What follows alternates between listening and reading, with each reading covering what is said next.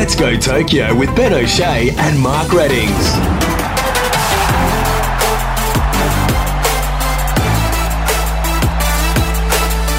Hello, and welcome to Let's Go Tokyo, a special podcast completely dedicated to the Tokyo Olympics. I'm Ben O'Shea, joined by Mark Readings. All this week leading up to the Olympic Games, we'll be speaking to some very talented West Aussies who'll be heading to Tokyo. Now, Skeet, we spoke on yesterday's show about the impact COVID is already having on the Games, and it turns out this podcast isn't immune. Yes, Ben, of course, we spoke to John Peers about his upcoming doubles appearance for Australia at the Tokyo Olympics. At that stage, Alex de Minaur was going to be his partner, but when we spoke to John in London. Uh, the excitement was there. Since that moment, unfortunately, Alex de Minaur has tested positive to COVID 19. So now John will be paired up with double specialist Max Purcell. But the chat we had with John was terrific on the podcast. Outstanding to find out what goes on to his preparation, how much he's looking forward to representing his country, and of course, as part of that, uh, the change of partner and what that will do, it remains to be seen. But Alex de Minaur uh, misses out but on Instagram, there was a, a touching message from John Peers uh, saying, Really feeling for Alex, who won't get the chance to represent Australia in Tokyo. I was so looking forward to playing with him, but I know that he'll be back bigger and stronger. So, not the ideal build up for John Peers and Australian tennis in the doubles but Max Purcell steps into the hot seat. Yeah, he comes in. Uh, his highest singles ranking is 190, but he's a double specialist, as you say, Skeet. Uh, his, his top ranking in the doubles is number 38 in the world, so he's no slouch when it comes to the doubles game. Now, let's have a listen to our chat with tennis star John Peers. Now, when we spoke to him, he was in London, as you said, so we're not going to talk to him about Max Purcell. We tried to get onto him, uh, but unfortunately, he's flat out getting uh, the hang of his new partner. The chemistry between those players on the doubles court is critical. Uh, the chat remains so fascinating, and I'm sure everybody will enjoy it. WA's elite athletes on the podium. G'day, John. How are you guys? Now, tell us, you're originally from Victoria. You're based now in Perth, although you're in London right now. We'll claim you as our own. Can you tell us how you came to play tennis in the first place? What drew you to the sport?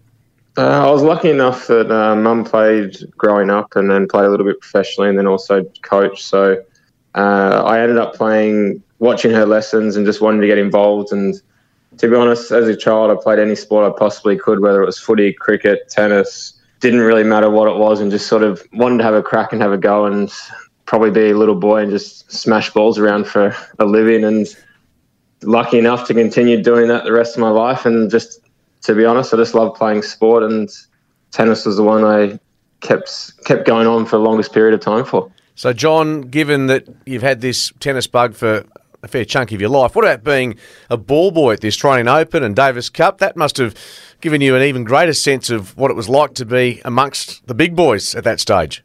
Yes, certainly. I mean, that's just sort of sums up. I mean, all I wanted to do was be in and around sport, see what the best in the world do as quickly as I could, and lucky enough to be a ball boy at both Aussie Open and Davis Cup, and just sort of see what those guys do up close is just something remarkable. And I know I was lucky enough that to even ball boy like Pat Rafter and Lleyton Hewitt, and now I'm actually talking to them as a Conrad, which is actually quite uh, quite scary to think that that so many years before I was ball boying them out on centre court at Rod Laver. So it's just something which I always grew up loving to do, and being in and around sport was just always my passion and something I really enjoy.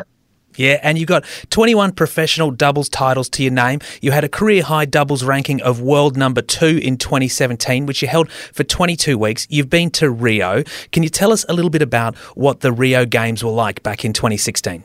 Yeah, Rio was an unbelievable experience to be able to go over and mix with the best athletes in the world and see the other Aussies that do it year in, year out, and just you always hear about it being special to be able to go to Olympics, but until you actually get to do it yourself, it's something which even when I talk now gives me a chill going down the back of my spine just to be able to know and say you represent your country with and call yourself an Olympian. It's something which is just something remarkable and something as a child I always dreamed of doing and something that was really special. But I know my best probably memory back from Rio was just being able to sit around and just watch the other athletes go about what they do and see what they do and the way they hold themselves, the way they go about things, but also see how tight knit the Australian team is as a whole.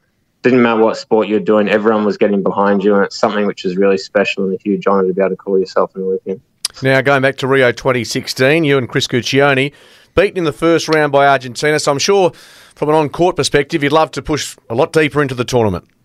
If we can get our teeth into the tournament, it should be uh, a lot of fun, and especially with what I know not just the Aussies have been through, but the world's been through recently. Yeah, we know there's some big names who've pulled out. The most recent, Roger Federer, and he's looking ahead to the US Open. But from a massive positive, Ash Barty, after what she's done over in London, I'm sure you kept a close eye on her performance, being able to win a title at Wimbledon and now heading off to the Olympics. That must give the tennis group a huge boost. Oh, absolutely. Uh, what Ash has been able to do recently for the for not only herself but for the game and all of Australia is something really special. And uh, I know we're excited as a team to be able to push for not only one but hopefully numerous medals coming in for the games and to be able to know as a team we can actually do that is something really special. And I know we've got also Sam Stosur who's going for her fifth games, which is another incredible achievement as well. Yeah, well, you know, you probably know this. Australia's only gold medal in the tennis came in the men's doubles. The Woodies, the uh, inimitable the Woodies. Woodies. back in Atlanta in 1996. Yeah. What are your expectations here? Uh, how do you think Ash is going to go? And how do you think the conditions in Tokyo, which we know from speaking to other uh, Olympians who are heading over, is going to be humid, it's going to be hot. How is that going to play into it? Yeah, I think it's more about we're used to traveling week in, week out and changing conditions all the time. And I think the biggest challenge is going to be just for us. We're all going early enough, so the acclimatizing won't be an issue. I mean, we're used to getting in there three, two, three days before. We're going to have five, six days. So getting used to the conditions won't be an issue for us. It's more just getting our teeth into the tournament, resetting, and knowing, okay, we're back to the start, square one, and let's give it a crack and see what we can do. And I know as a team, we're all really excited to get over and really probably get our teeth into the tournament and show everyone how good we are as Australians. So, John, there's been criticism of tennis being in the Olympics. I'm sure you're well aware of that and how much it does or doesn't mean to tennis players, given you've got professional careers, travel the world, and this isn't the pinnacle of your chosen sport. Can you tell me differently? It sounds like you can't wait to wear the green and gold and, and really give this Olympic Games the best shot possible. Yeah, I mean, any chance I get to wear the green and gold is something really special. And I mean, we get one shot at an Olympic medal every four years. We get a shot at Grand Slam four times a year. So that may actually sort of tell you how special it is for a lot of a lot of the athletes coming through. And I know it's something you always want on your resume. And you even look at the top boys like Roger, Rafa, Novak. They all want Olympic gold. They want to be able to tick it off their list and say they've got it on their resume, and it's one of the ones they've got. I mean, Andy Murray did it in when London Olympics, and you saw how much it meant to him to be able to win gold in front of his home crowd. So to be able to say otherwise, I think uh, I think they're drawing at straws a bit. And now, doubles is a bit of a different beast to the singles game, and you can have great players uh, in the singles men's draw. When they go to the doubles game, they get knocked off by the specialists. Who are your biggest challenges on the court in Tokyo? To be honest, right now I haven't really looked at the list. It's more just going to be whether what level we can what we can produce. At the end of the day, we've only got to beat what's in front of us, not actually the whole field. So.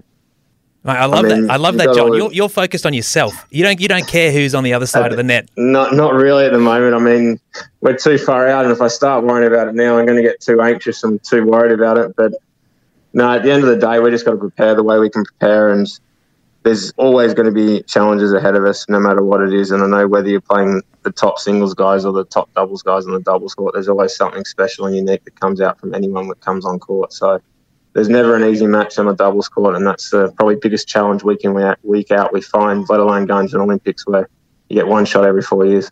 And how tempting is it, as as someone who's played doubles at a very amateur level myself, the temptation to sort of uh, shark across the net is just overwhelming sometimes. How do you manage that?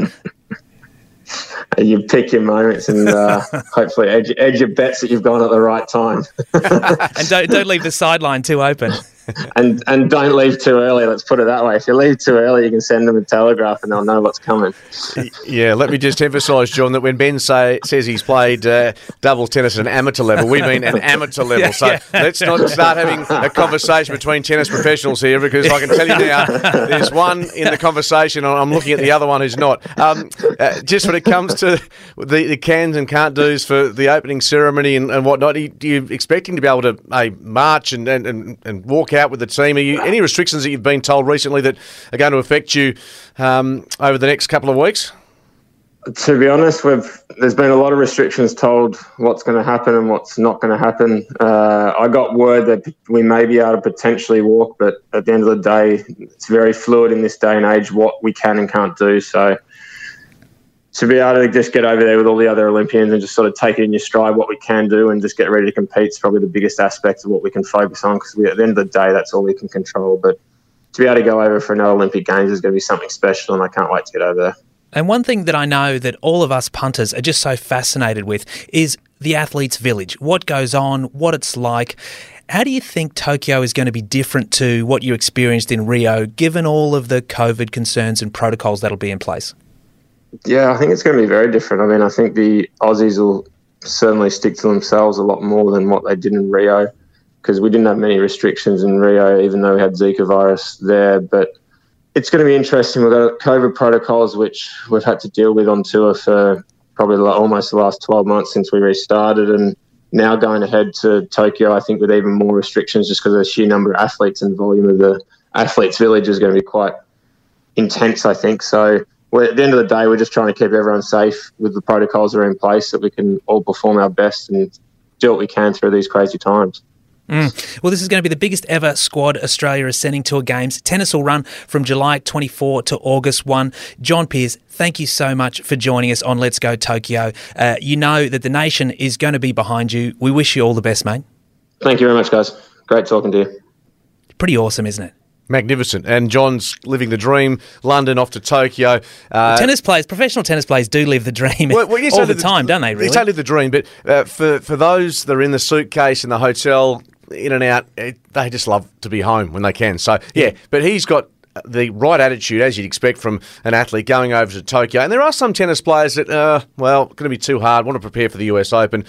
I it's think, not the Aussies. And, no, and I think I think we've shown that uh, you know we historically really get onto Davis Cup, Federation Cup, like any chance to represent Australia is something that uh, Australian professional sports people and tennis players they just love. They relish it. They relish being around a team. And I think that's where we share the solo bo- sport, right? The, the, bond with the, the, New Zealanders as well. That that representing your country on the big stage. Uh, we're a small nation comparatively to some of the the monsters out there, and just to be able to throw some punches, figuratively speaking, uh, out there on, on any given event is fantastic. Well, that's it for us. Thanks for joining us today. I'm Ben O'Shea with Mark Readings. Join us again when we speak to another athlete who'll be heading to Tokyo next episode. This is Let's Go Tokyo, and you can find us wherever you get your podcasts. You've been listening to Let's Go Tokyo by The West Live with Ben O'Shea and Mark Readings.